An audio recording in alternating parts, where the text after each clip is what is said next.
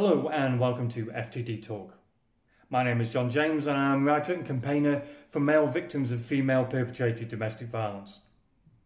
Every week on the show, I have been talking to male victims of abuse on a number of subjects from family court to domestic violence to even rape. This week, I have something different for you. This week, I will be talking to Deborah Powney, a PhD psychology candidate in recovery and growth in male and female intimate partner violence. She'll be talking to me about her survey and explaining why the survey was created and what it shows. This is Deborah's interview. So, hi, Deb. Welcome to FTD Talk. Thank you. And uh, before we start, can you tell me and, and the listeners a little bit about yourself and the kind of research that you do? Yeah, so uh, I'm a PhD candidate um, at the University of Central Lancashire. Um, I've now been studying um, victims of abuse for, oh, crikey, going on for five years. Um, previous to that, I was in industry. I, I worked in um, in business, in uh, big business. Um, but um, I reached a point in my life when I decided to follow my passion. Um, due to um, my first marriage being um, horrifically abusive, both physically, um, which was horrible when it happened, but but relatively rare. But every day of my life was an experience of coercive control, and yeah. I met my husband now, my second husband, um, whilst I was uh, had been separated for uh, divorced for a number of years from my previous husband, but was still being dragged through court by him, and um, I was working full time, and then got to the point where I thought I really need to do something a bit different with my life, and my husband asked me two very simple but life changing questions. One was, um, "What have you always wanted to do with your life?" Which was psychology and the second question was, what's stopping you? and hmm. um, the bizarre thing is, is that that really simple question is quite profound because you then you can't really get make the excuses not to do what your heart desires. So I went back to university with one burning question in my mind, which was, how did I get myself into that mess? And yeah. from that question, I discovered such a vast array of not just uh, current literature and research in the field, but also gaps in the field, uh, predominantly the, the gap of male victims of intimate partner violence. Um, and then that led me to try to explore why there was a gap in the, the evidence because as a, a victim stroke survivor of um, domestic abuse, it had never crossed my mind that men couldn't be. I understood that women were, and I didn't feel like I fit the sort of narrow template of what was described as a female victim of abuse. But having suffered that level of what could be described as torture, it never entered my head as a woman that that would exclude men. But it was interesting yeah. that the literature that I was reading clearly did. And it just it I, have said this often, but it led me to open the lid and jump down a rabbit hole of research. And I haven't yet hit the bottom and I don't expect to. So it's um, my my actual um, PhD is called rather convolutedly compensatory consequences of intimate partner violence in male and female victims. And what that is, uh, in a nutshell, is looking at how uh, male and female victims of intimate partner violence adapt positively and how I investigate how they can move from something really horrific to use strengths that may develop as they adapt to the trauma they have been through. So some of the evidence that came through from a meta-analysis analysis I did was that people can find that they uh, really appreciate their friendship bonds more um, and make uh, an effort with their friendships and relationships, often because victims of partner violence have been isolated from friends and family and and they gain a real appreciation not only for those people that are in their lives but also empathy for those people around them they tend yeah. uh, there tends to be a really beautifully um, opposed adaptation in as much as we really have empathy a lot of empathy and understanding for people but we also don't tolerate bullshit. And i think there's a real skill in that as well. Yeah, so yeah.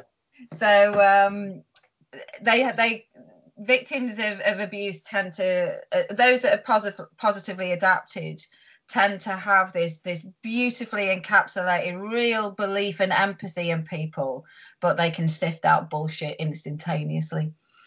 So um but although that seems like a very narrow topic the research that underpins that is vastly wide.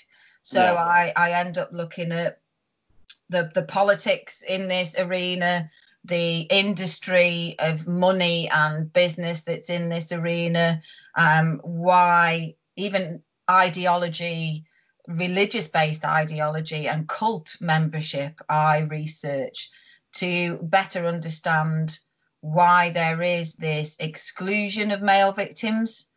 And it really is kind of grounded in you what you could call a religious ideology of um, certainly radical feminism um, and the beliefs of a large proportion of what is predominantly female victims that, that believe the dogma that is being put out there. But also, if I take a step back into my former life, there is a huge amount of money embedded in this. And as a consequence of that, there are thousands upon thousands of people's livelihoods and lifestyles embedded into keeping the patriarchal version of domestic abuse running.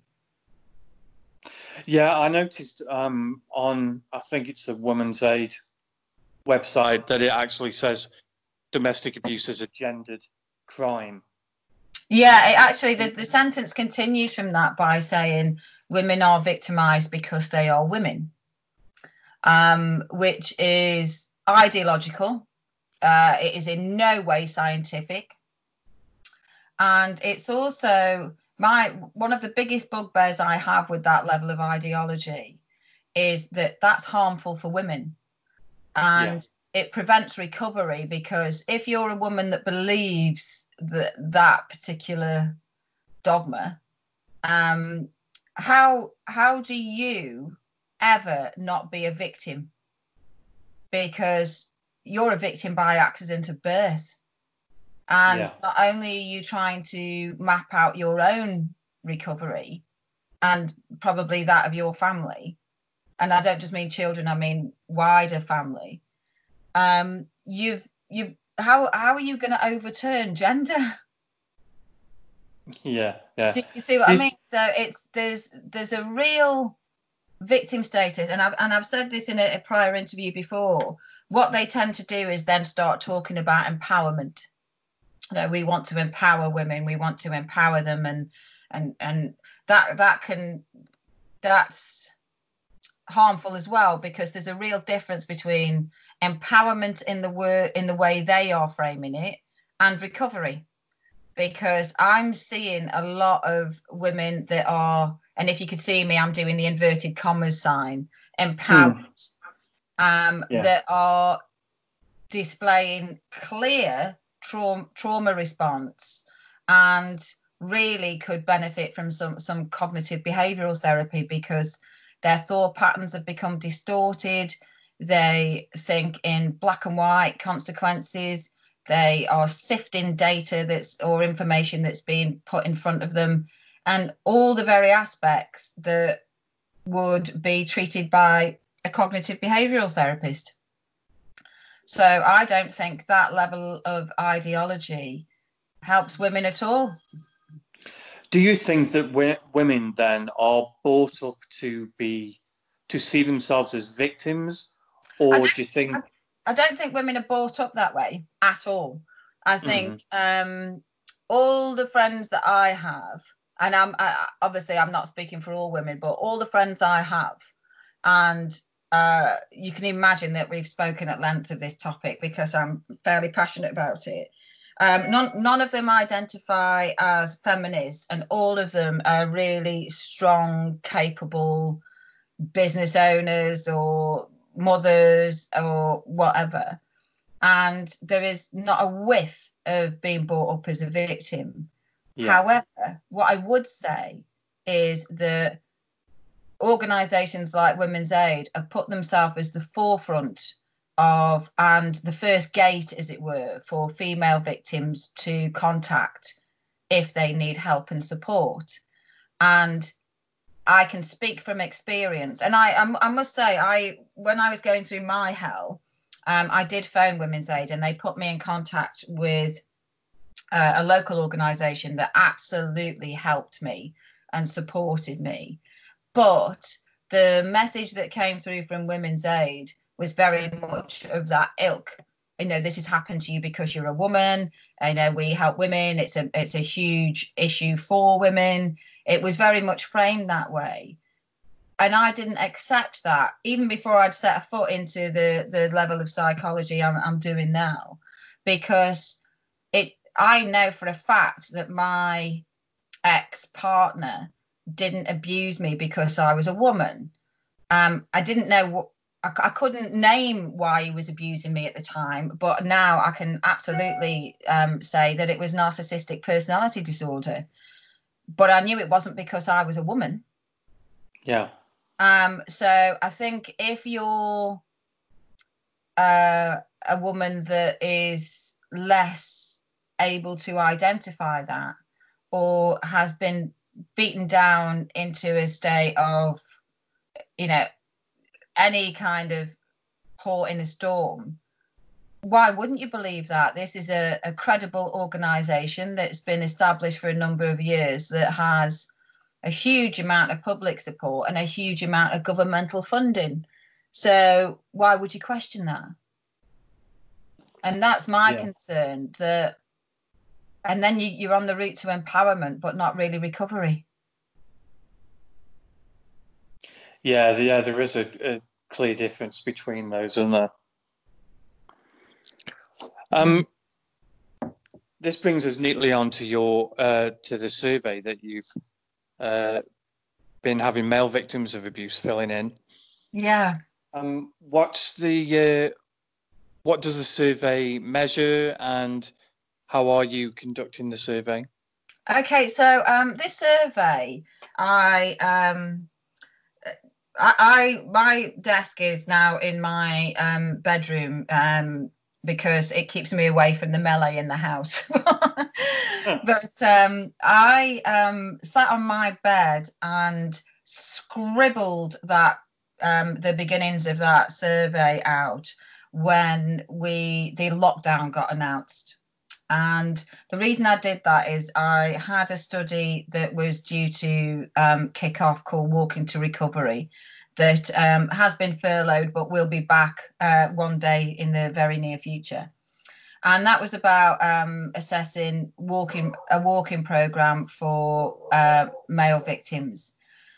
So what I thought is um, it's going to be some time before I can get a group of men together out in the Lake District but I really need to get some information about male victims. And I kind of want to take advantage of people being stuck at home. so my thinking behind it was that um, I can make this a, a relatively long survey. And I wanted to address some of the gaps in the research that I have found, but also some of the uh, reasons that the gendered model uses to dismiss male victims. An example of which is often if the gendered model is challenged, um, predominantly feminist researchers will come back and say, well, the reason it has more impact on females is because men don't feel fear in the way that women do. So I'm I'm a, a, northern lass, and I ask a question to get an answer, not to feign any kind of intellect. So I asked that question: Are were you or are you afraid of your abusive partner?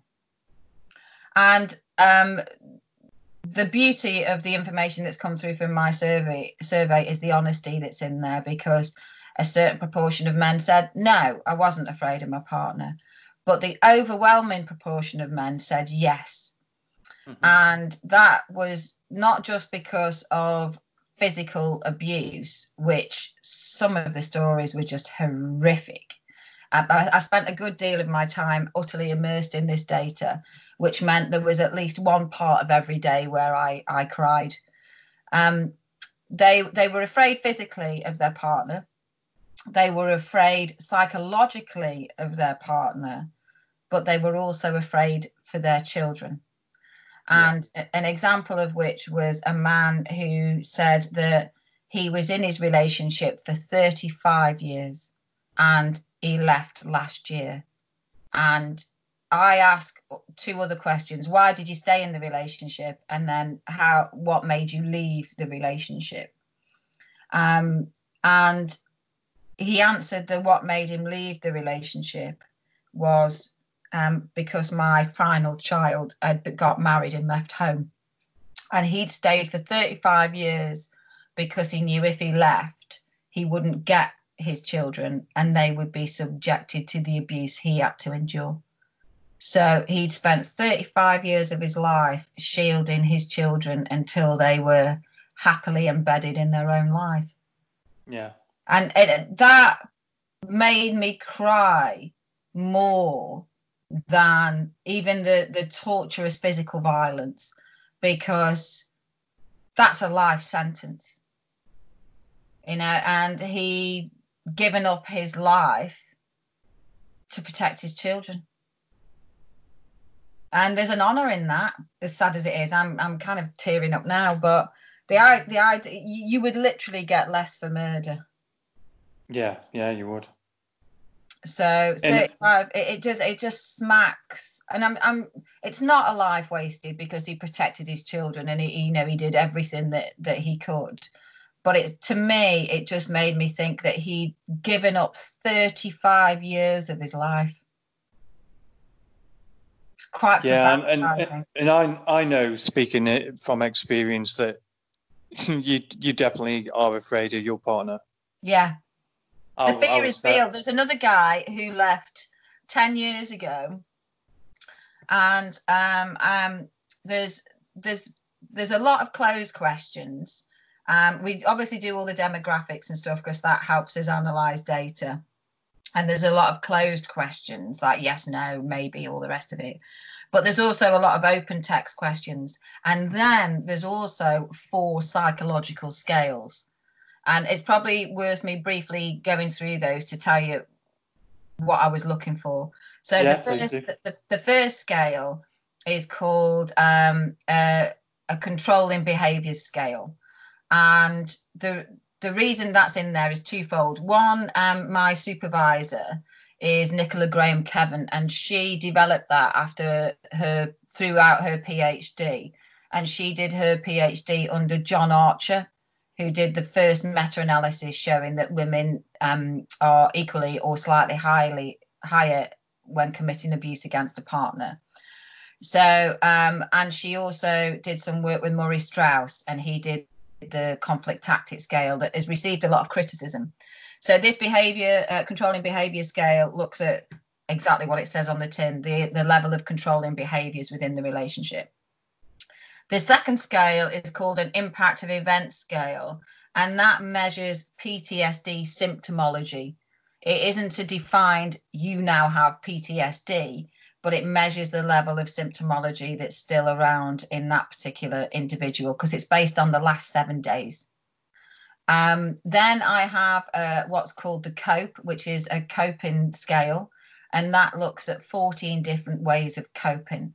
And that can be anything from um, use of alcohol um, to planning or um, various different structural ways of, of coping. And then finally, there's what's called the post traumatic growth inventory that maps out positive adaptation, like I was talking about at the beginning of this interview. And yeah. that will kind of give me a snapshot of how intensely abusive the relationship was, what the impact of that abuse was, how men have coped with that abuse, and how they've recovered. So it gives me a really, um, I, I always use quite descriptive words, but a really beautiful way of assessing the impact and also the compensatory consequences that I'm researching in my PhD. So, um, so one of the things, for example, to go back, uh, a man a man was um, one of the things that are measured as sleep patterns, and he, th- this guy was clearly still having issues with sleep. And when I went back through his data, he was saying that he was afraid of his partner because she used to wake him up uh, by pouring a boiling kettle on him and he'd left that relationship 10 years ago but is still struggling with sleep. Now absolutely you'd still be struggling with sleep. Yeah because yeah, you've been woken up by a i nearly swore then you've been woken up by a boiling kettle. Swear it swear it uh, go, just go for it. Well seriously my my when i looked at that data it was like it was like a fucking boiling kettle. No wonder you can't sleep. Yeah but I think people, there's the pressure on people to kind of recover without acknowledging the fact that I would be more worried if you just kind of brush that off. It's like, yeah. oh well, you know, that's that's that was then, this is now. Because the the reason you get PTSD, and this is something else that people um, don't don't really talk about a lot a lot, is that PTSD is, is almost a survival mechanism. You know, you are put on hyper alertness and your, your body reacts a certain way because you have experienced long term and persistent abuse. Yeah.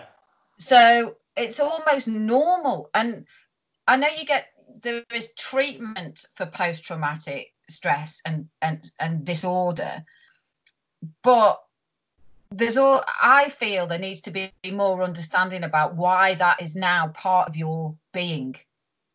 And i'm not sure it's necessarily communicated in that manner. It is definitely seen as something that needs treatment because it's detrimental to that person. But your body and your brain learns from experience and that is a horrible experience.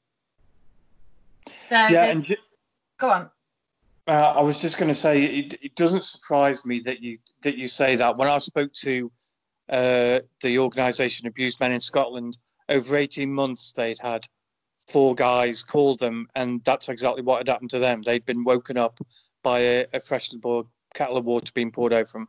It's it's terrifying how yeah. uh, it makes me feel sick actually, and there's there's a, a small part of me that makes me feel ashamed to be a woman because and that's not internalized misogyny the mythical crap that feminists throw at me.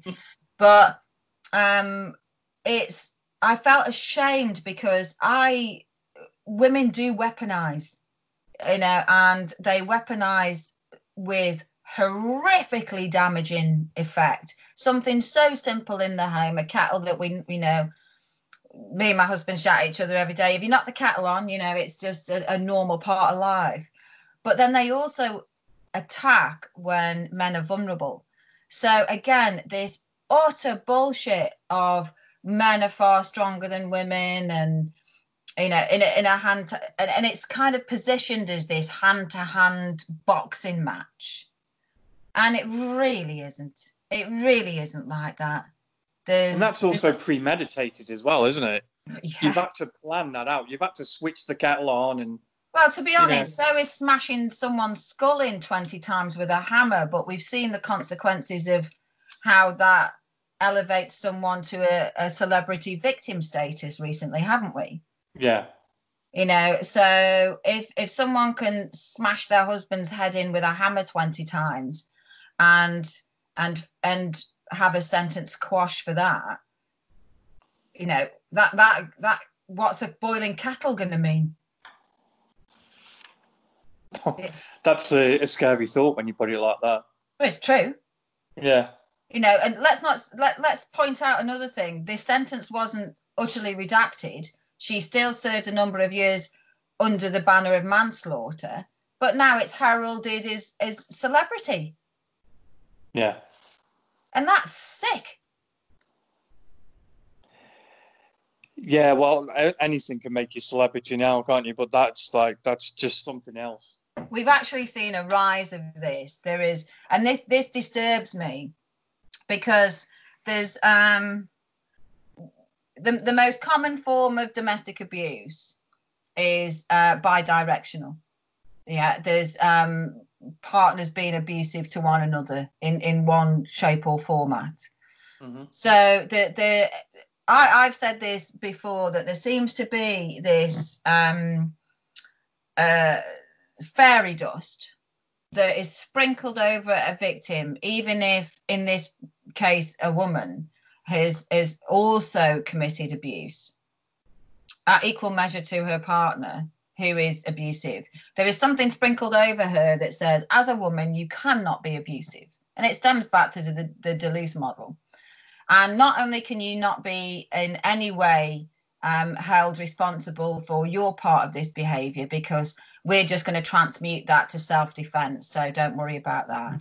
But everything that you've done prior to this event is now um, dismissed. And anything you do post this event is dismissed because we'll just write that off as trauma reaction. Hmm. So the the females in this instance are given um, an angelic status, but then not only that, but they are given some kind of professional status where they're trooped onto TV and asked, "What should we be doing now about domestic abuse?" And then they're doing training programs and having conferences with the domestic abuse commissioner when they've got, quite frankly, another swear coming up, fuck all ex- professional experience in this arena. Yeah. And I also think there's a, a level of narcissistic victims that are pushing this arena that shouldn't be allowed anywhere near it. And they're guiding training, uh, ag- political agendas, funding, uh, and they shouldn't be anywhere near it. It's terrifying that someone that has been by that status, why the hell would I do a master's and a PhD? I could have just got myself out of that horrific marriage and then just go, and now I'm an expert. Yeah. Yeah. You, you are an expert of your own situation, but that doesn't give you the experience to then start guiding political and and lawful agendas. But that seems to be what we do. Absolutely terrifying. Well, with your with your survey, well, first of all, um, what did what did the results reveal? Well, um, I only closed the survey on Sunday. So um, I haven't done all the statistical analysis yet. That will take a number of weeks because there's so much. But um, I've been told um, by my supervisor, who has spent at least two decades in this field, that this is the largest data set of its type for male victims in existence. And it went worldwide. And I, to, to, to be honest with you, I was thinking if we get a couple of hundred, that is enough for a, a quite nice study. It will be published, it will go out there. Because if you actually start delving into this uh, academic data, there are some really small sample sizes about. So 200 would have been great. I'm closing out at 1,100 and 40 completed surveys. Wow. And this is all over the world. I had uh, over 360 from India, I think 280 in the UK, um, almost, I think about 170 in the US, uh, 200 and odd in Australia, but then various other uh, amounts throughout the world, even Colombia, uh, Croatia, all sorts of places that this has come from.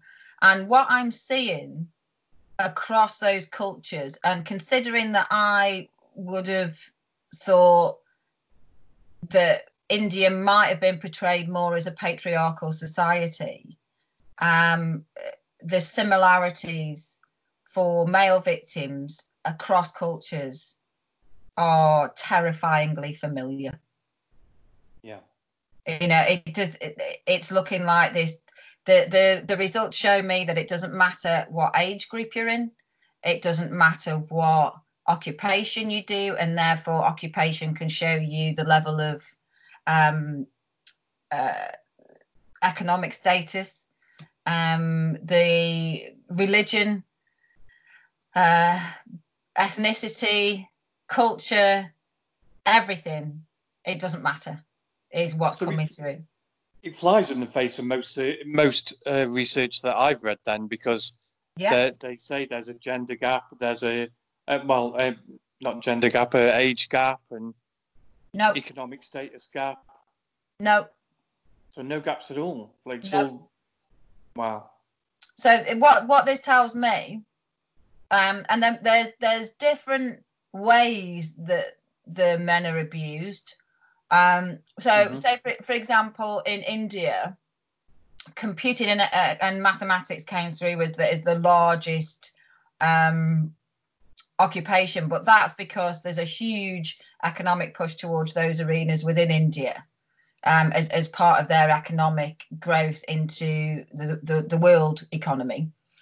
Um, but there is a lot of stuff there that I'm going to have to come to grips with fairly quickly about a law called 498A, which is a dowry law, which can not only hold men accountable to their abuse, to their uh, alleged abuse to their wife, it also holds the men's family responsible.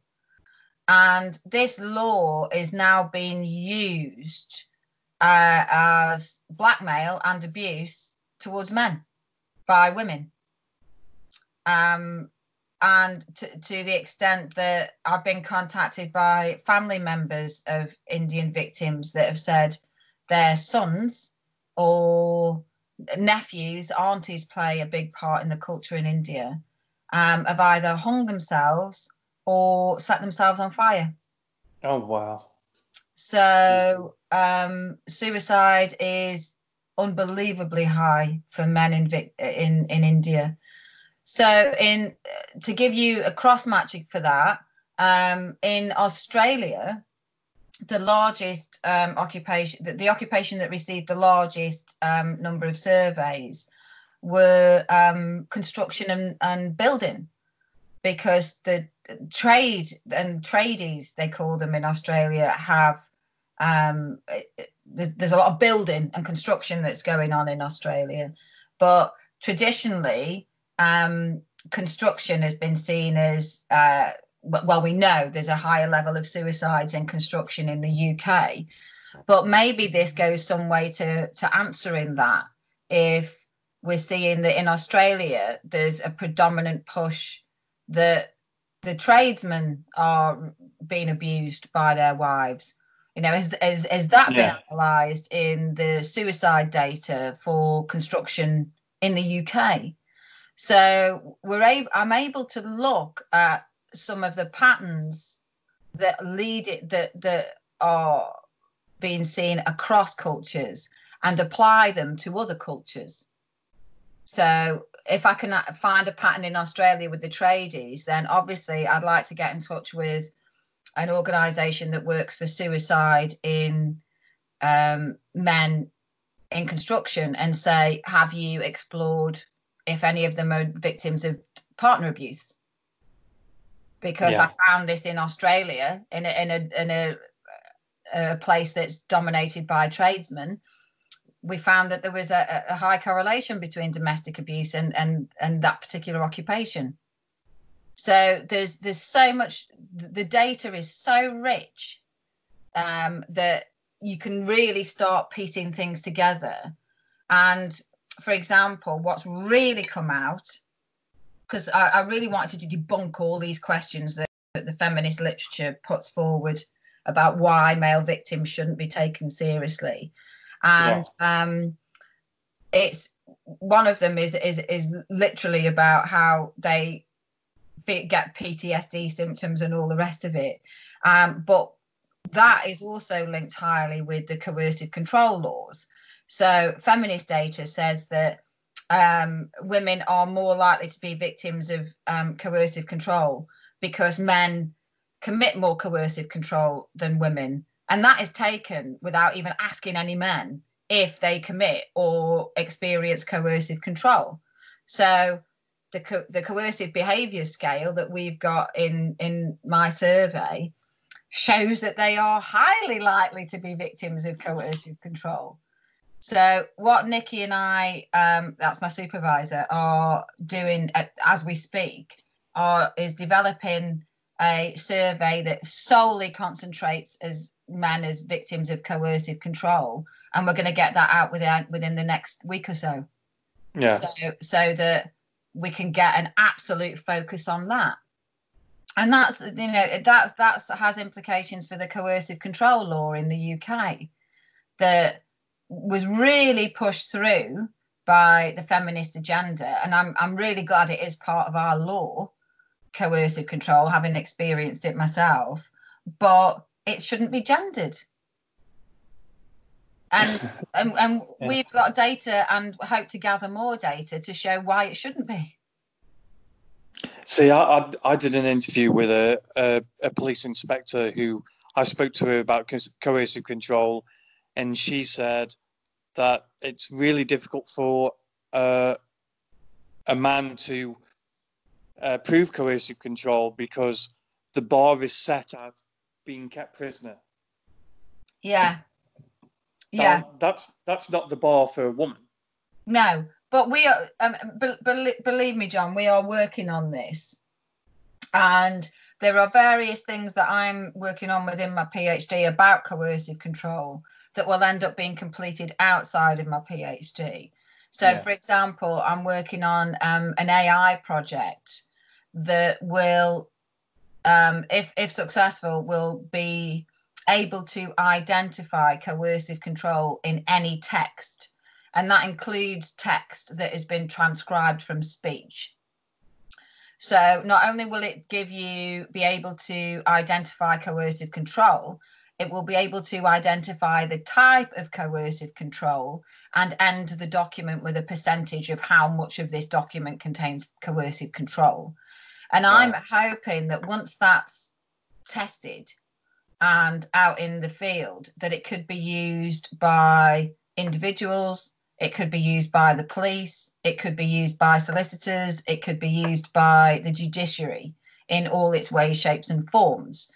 Because the problem with coercive control is that it, if you take each incident incident in isolation, it doesn't seem abusive because a lot of it is very and like a lot of psychology is only becomes an issue when it becomes a exaggeration of normal behavior. So Yeah. we all have fallings out with our partners. We've all called our partners names. The problem is with coercive control is that it's a consistent and persistently degrading pattern you know and and i will tell you the script that i used to have. The, the script that used to be given to me on a daily basis was I was a shit mom, I was shit at my job, I was a shit wife, I was crap at this, all my friends hated me, my family was shit. You know, it's they go through it like a script. But Yeah. if I was to show someone one text, it's just like, oh well, you know, maybe they're upset, maybe they didn't sleep very well, you know, all the rest of it. And what humans are shit at is spotting consistent and persistent patterns But what AI, and, and sorry, that's artificial intelligence for, for anyone that doesn't know, is particularly good at, and, and I'm talking about all the algorithms that look at our advertising and all that stuff. What AI is particularly good at is spotting persistent and consistent patterns. Yeah. So I, I have no, I have absolute understanding that the, the police person you spoke to is saying, you know, it, it's really difficult for anyone to evidence coercive control. But for men, they've got several other issues. A, the bar is set differently for them, but there's also like like we were talking earlier about the the person you um, interviewed about their sexual assault. There's also this barrier of admitting it. I am a victim of domestic abuse. But then there's also, even before you get to that point, it's even recognizing it's domestic abuse because our society led by this really harmful and poisonous ideology, has set up this whole structure that only women can be abused. So, how's a man going to understand that he's he's trying to break that structural understanding of what domestic abuse is before he even goes on to then start recognizing that he is a victim of abuse? So the idea that a police officer is saying, well, it's really difficult for men, uh, no shit, Sherlock. You know, because there's several several different layers before it even would get into the police having to assess it.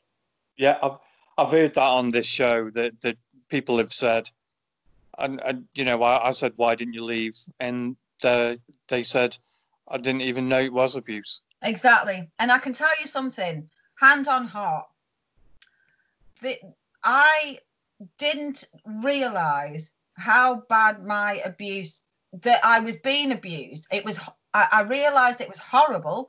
The situation is I felt tortured. I didn't know who I was, what I was, what time of the day it was. I just knew that I had to concentrate on making sure that everything was right so I didn't get that abuse every day. But I'd I'd kind of written it off as oh, um, his, his mum and dad split up when he was younger. Oh, he's got an issue with alcohol. Oh, he's he's just stressed. Oh, you know, you, you write it off. Yeah. And also, I'd taken my marriage vows very seriously. I didn't want to bring my children up without a father. Uh, you know, there was all sorts of elements tied in with why I continued to stay there. And almost at the point where it became so torturous, I'd also then cut off my family, cut off my friends, and actually the only other person than my children I saw on a daily basis was him. So how the hell am I going to escape that? Yeah, the isolation is awful. Utterly, utterly isolated. It was horrendous. But I didn't use that word abuse until I began to study it. Yeah. And then it was literally, I was going, I, I remember looking at um, the original coercive control model, which is by a guy called Biderman which was um, developed from studying male prisoners of war, incidentally. It had nothing to do with Evan Stark, uh, who's taken it as a feminist model. But I remember going through it and literally it was like a tick list of what my life was. And I think almost we need to get to the point with the police where we say, here is a tick list, hand it to them and ask them, does any of this seem familiar to you? Yeah. Because, and don't frame it as a question of, are you being coercively controlled? But quite, because quite frankly, John, there's a shitload of psychologists out there that haven't got a fucking clue what coercive control is. So how would uh, how would anyone else? Yeah. So we need to get to the point of literally back to basics that says, have a look at this list are are have, have any of those behaviors been have happened to you you know take out all the jargon take out perpetrator and victim take out criminal or domestic abuse or all that and go any of this familiar and i yeah. bet if you put that in front of anyone woman man child and then they just go yeah yeah yeah yeah yeah yeah and you score that and at the bottom of it you'll go i'm i'm I'm really sorry, but this indicates coercive control. Yeah. And that's the level we need to be at because all these really malleable, up in the air concepts don't mean anything to people that are being abused. So stop trying to complicate it and simplify it. Every single time I ask a really simple question, John, the data comes flooding in. And Yeah. if I don't know if you've looked at my survey, but if you look, I have, yeah. it's really simple questions. Yeah, it is. it's really bog standard because all I need to know is why did you feel you had to stay? What made you leave? What was it that happened? What was this? I'm, I don't need to say, in your opinion, of all the coercive control that may have happened to you, because it doesn't mean anything to anyone. Yeah. That's my job now. My job now is to take that data and mine the arse out of it and turn it into information that I can put out to politics, put out to the policymakers, put out to the funders and and people like the police and say, when you're talking about coercive control, this is what it looks like. This is what happens to these men. You know, you might be looking at someone who's five foot one, and I am five foot one. But what does that matter if she's pouring a boiling kettle over someone who's asleep? Yeah. Yeah. And this is the kind of information. And I am, you know me, John, I am gobby. I shout this stuff. And I intend to take it and shout about it. It needs getting out there. And and men really need to know that people are listening. And I also Yeah. think, and I'm I'm trying not to be sexist here, but I think you'll if you take it in the format I mean it, you'll know what I mean. I don't actually think men can break this. I think it has to come from women. I think women, and there's I know plenty of them, we need to stand up for men. We need to stand up and say to this gendered ideology, you are wrong. You are wrong on so many levels. You are ignoring men.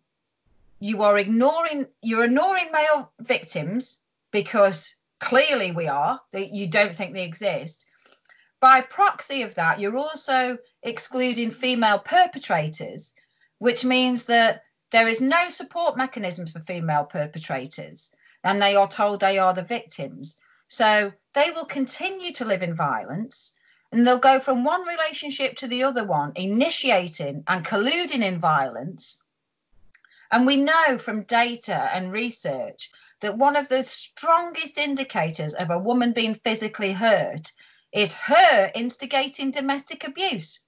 So you're condemning that woman to be at higher risk of physical abuse by not giving her a, a perpetrator program. You are ignoring, you are damaging women through not providing effective male perpetrator programs because it's all based on the Duluth model that we just need to tell men that they shouldn't hit women. And again, no shit, Sherlock. Everyone knows you shouldn't hit. Everyone hmm. knows that violence is atrocious. So I think telling someone not to be violent is not really effective. You are letting down female victims that they use as cattle to gain more funding because you are not providing effective support for um, perpetrators to to be um, effectively um, get their behaviour uh, adapted so so they can live without violence. So you, you're putting more women in at risk, but also you are putting out the message that women are victimized because they are women. So one of the questions I was asked by a woman on Twitter was, "How do I know if a potential partner isn't a perpetrator?" And I, I, I was literally gobsmacked. I was looking at this tweet thinking, you, you're not taking the piss. You actually, you're asking me a genuine question. So I'm going to answer you genuinely and say to you, perpetrators are not the norm. And if I do a rough and ready uh, calculation of, say, the, the number of women that are abused and divide that, excuse me, by the number of men in the UK over 18, it works out of less than 1% of men are abusing their partner. And then I often try to get silence with people telling me two women a week are murdered, um, which is horrific, but which is incidentally is statistically wrong. Um, but again, if I do the same calculation of two women a week murdered by divided by men over 18 in the UK, that works out at something like 0.0000039 of a percent of men that are murdering their partner. So, how does that, horrific as it is, and as disgusting and abhorrent as it is, how does that justify ignoring the recorded 786,000 male victims of domestic abuse. Yeah, exactly.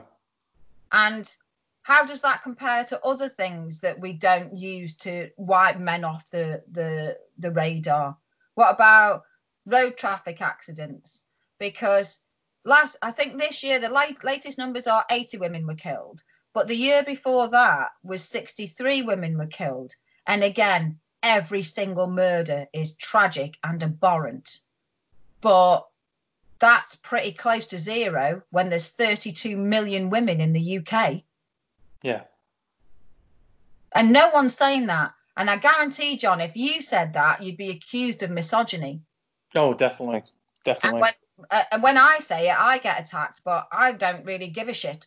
I'm telling you fact. I'm telling you fact. You're judging all men and your life women not going out at night women asking strangers on twitter how do i know if he's not a perpetrator that comes directly from this ideological model that all men are potential perpetrators because men perpetrate violence against women because they are women. Well can i throw a scenario at you then about that question? Uh-huh. Thinking about it. If the woman and i know i know a woman who's been through this, if that woman who's asked you that question has had nothing but abuse, the one the woman in question that I that I know, every single uh, the mother was an abuser. Yeah. The the uh, first, second, and third boyfriend were all abusers. Yeah. So doesn't that in the victim's head make abuse the norm. Yes. And all right, well, I sometimes reduce things to very simple examples, but that is in no way to diminish the suffering that they have been through. Mm-hmm. But to give an example, if you're um, when you're growing up as a kid, you're in your house and your norm is everything that goes on in that house. And I mean everything from the way the house smells to um, uh, how what you have for dinner, what time you get up, what washing powder your mum uses, um, how much time you spend with each parent. There's a normal aspect to your behaviour. And then one day, when you're old enough, you go to a sleepover to your friend's house. And your friend's house smells differently. I'm not saying bad or anything else. It just has a different smell about it. They eat slightly different food to you. They may eat in front of the TV where you eat at the table, or vice versa. Um, they have different rules and regulations, and and all sorts of things happen, right? And then you you suddenly realize as a child, oh, they do things differently from us. So let's take that to something horrific like abuse. So if you're brought up in up in a family where you are constantly abused, how would you know if someone's life's different if you've not spent time with them? So you just get to the point where abuse becomes the norm. And yeah. which means that you might tolerate abuse more than someone who hasn't been in that uh, ha- had an, an abusive upbringing but there's a symbiotic relationship between victim and perpetrator if certainly if the the violence is unidirectional and i know this because in my masters um, i was um, studying psychopathy. And I was reading very early on in my master's, I was reading a kind of pop psychology uh, book about called The Wisdom of uh, Psychopaths. It's a really easy read and um, it, it's really interesting by a guy called Kevin Dutton, I think. Anyway, um, within that, there is uh, there was a, a reference to a paper by a woman called Angela Book, and she did uh, research on psychopaths and how they target victims. And what they do, what she did is uh, she was she's an academic and she set up a camera outside of her office at university that filmed people walking away from the camera. So just the back of them walking away. And then she um, interviewed the people that w- didn't know they were being recorded, interviewed them and got consent for them to be involved, and asked them if they'd ever been victims of interpersonal violence. So, any kind of violence from mugging, uh, partner abuse, uh, sexual abuse, or all sorts of anything to do with violence of the person. Then she took all that data and went and interviewed psychopaths in high security prison in America. So you're talking like quite serious level psychopaths here. And then she asked them to, from the films that she was showing them, uh, which people they would target for whether it was uh, murder, sexual abuse or rape, uh, mugging them, whatever, who they would target and a really i can't remember the exact numbers but a really high proportion of the time they targeted people that had been previously victimized. So they could target vulnerability from the way someone walked. So i imagine that the woman that you're talking about is quite vulnerable having endured a life of abuse.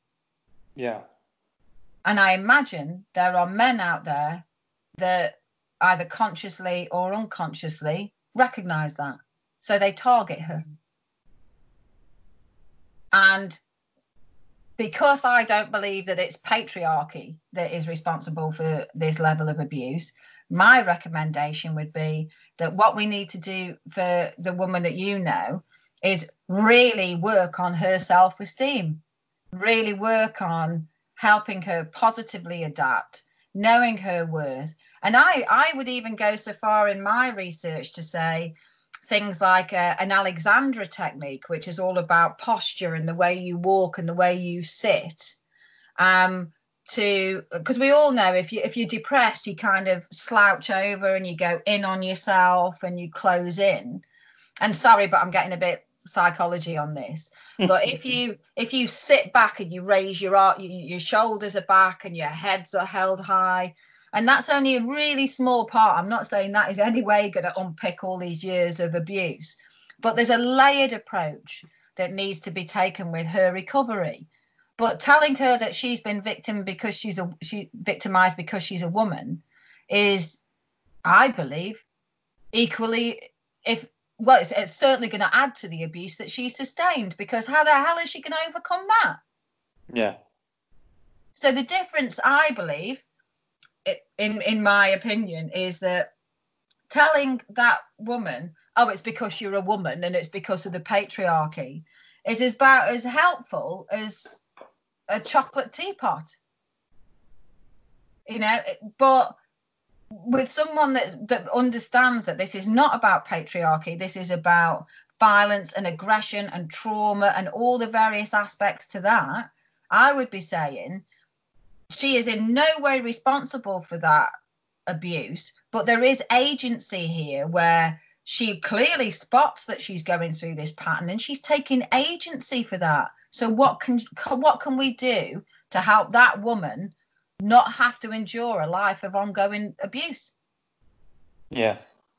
And that's the difference. The difference between the gender inclusive model is about addressing all these particular levels of abuse and, and victim victimization as opposed to oh it's patriarchy mm-hmm. you know to me it's almost almost like saying it's the equivalent of send thoughts and prayers. Yeah. do you see what I mean? Rather Yeah, than just yeah, rolling do, your yeah. sleeves up and saying, I mean, I, I, I think that that woman could get some great help, and she she's obviously aware of something that's going on in her life, but this is not going to happen by trying to overturn the mythical patriarchy. She's not going to get better from that happening. She's only going to get better if people recognize that we need not only to understand that she has agency, but we need to work on it so that she has more faith in her own agency. Yeah. Does that make sense? Yeah, it does. And how? What do you think are the benefits of your your study then? How, Well, how um, can how can I- it help the situation? I fully intend to deliver this to um, not only it to academia and conference, um, but I intend to uh, um, deliver it to the particular countries that have contributed to this. So I've I've already got lined up sharing the data with um, Australia um, through politics, law, and journalism. Um, do exactly the same here do the same in um, America and currently looking at contacts in India. Because I think what tends to happen with a lot of information is that it, it, it there's there's it disappears into the academia and never really hits the impact spots, as it were. Yeah. So I'm going to deliver a copy of this to the Ministry of Justice. I'm going to send it to, well, I'd like to do it by hand to Priti Patel, and I, I, I want to deliver it to number 10. I'm also going to send it to the Victims Commissioner and the Domestic Abuse Commissioner um, because then they can't deny they've ever seen this. And the sad thing is, is it's often denied. But I'm just going to keep banging on about it. And journalists are interested. Um, there's various people interested outside of academia because I'm now currently sat on one of the biggest data sets regarding male victims of partner abuse. And it's my intention to get it out there as widely as possible. Fantastic. I've got And, a big uh, house, John. well, that's good. That's good. We need we need people to shout their lungs off, don't we? yeah, yeah. And because you you have what was it, thirteen hundred surveys completed? Yeah, 1340, yeah.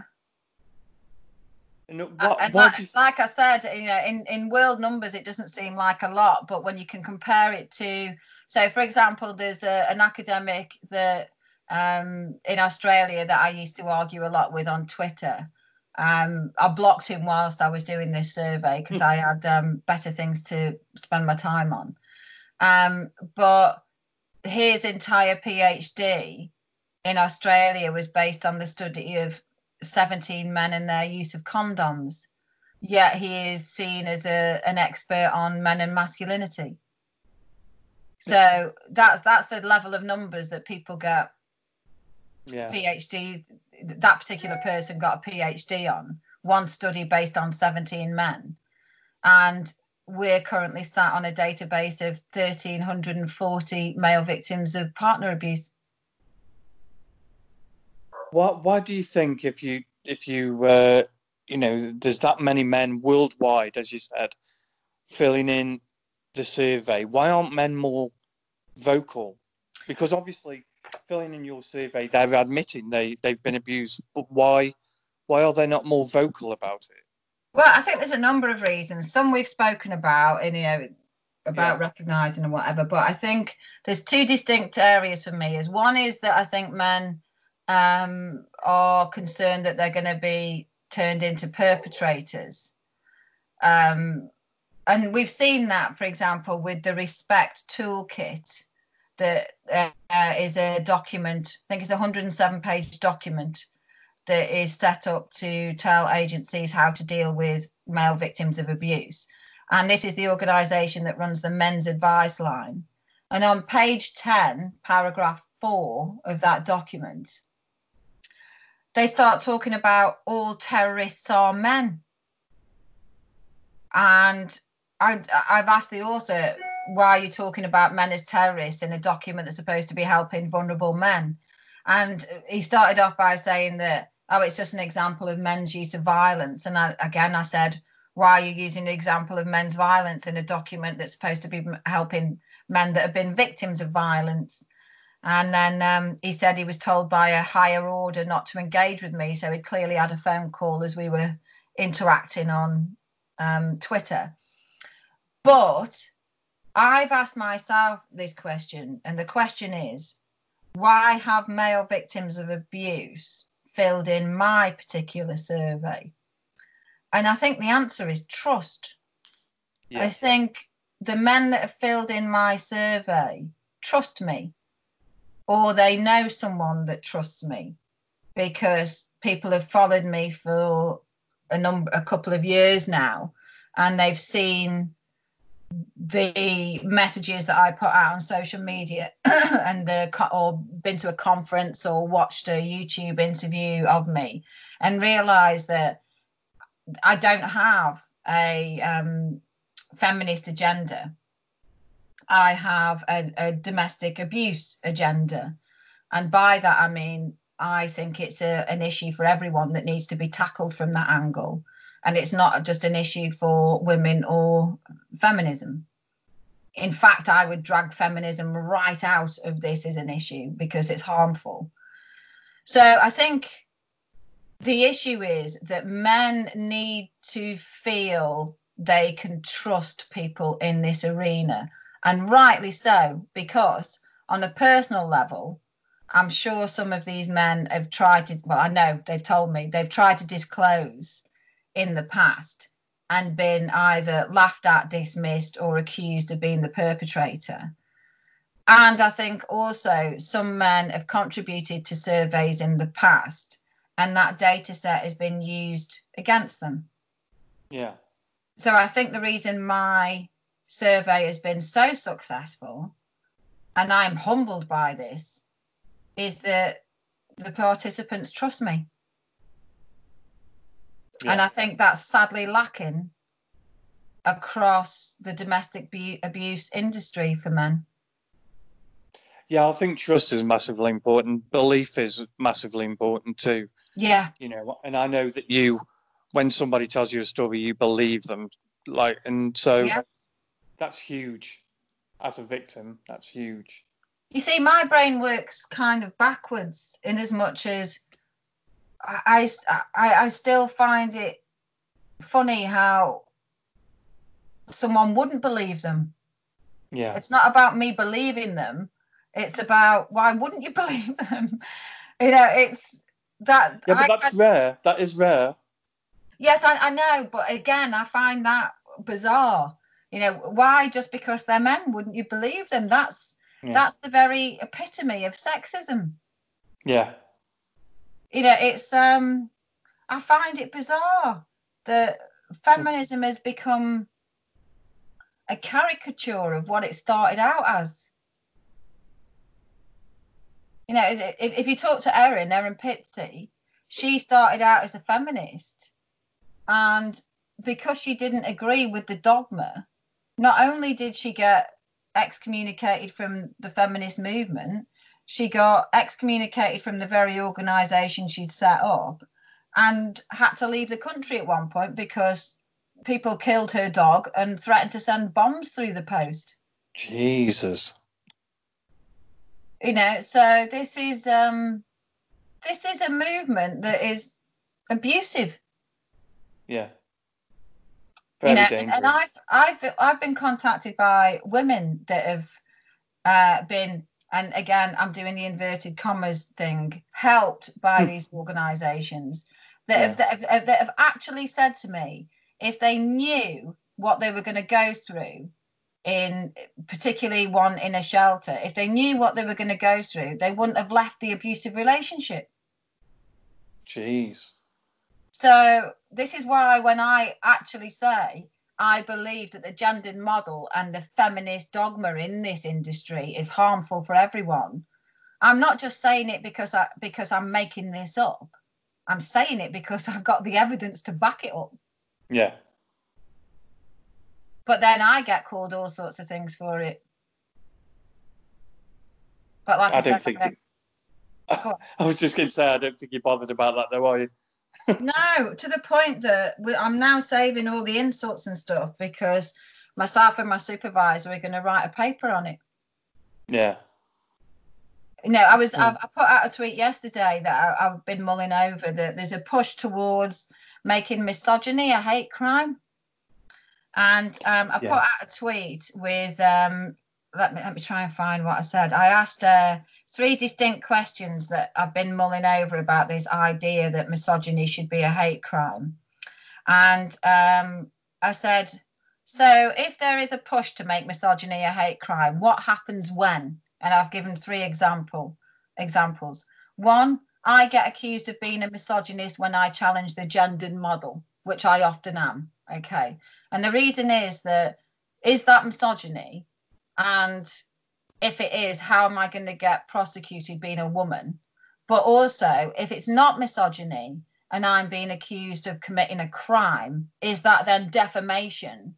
And I can sue the person calling me a misogynist.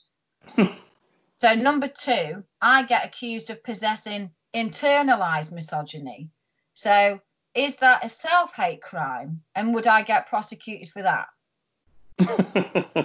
And then, third and finally, although there's probably more questions behind this, if a feminist calls me a patriarchal bootlicker or ask, ask me if I'm a real woman, which does happen, are they as feminists then misogynists as well? And do they get prosecuted for a hate crime because I'm a woman?